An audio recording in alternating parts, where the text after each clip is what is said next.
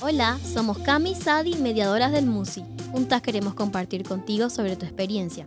Ahora que ya realizaste el experimento, tenemos algunas preguntas y datos para vos. ¿Qué te pareció esta actividad?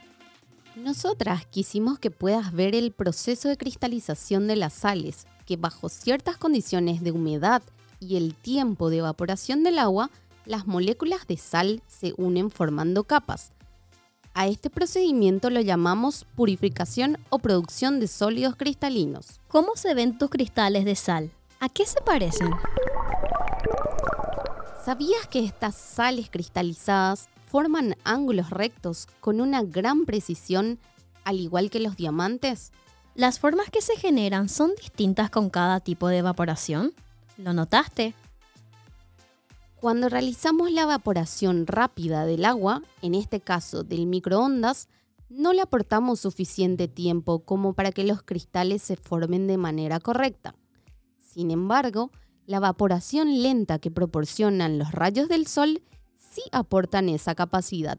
Es por eso que observamos características distintas. Entonces, si se evapora el agua de los mares, ¿cómo te imaginas que se verían los cristales? Gracias por escuchar este material que hicimos especialmente para los viajes de Apolo. MUSI es el primer museo de ciencias interactivo del Paraguay. Encontranos en nuestras redes como MUSI Paraguay. Abrazo científico.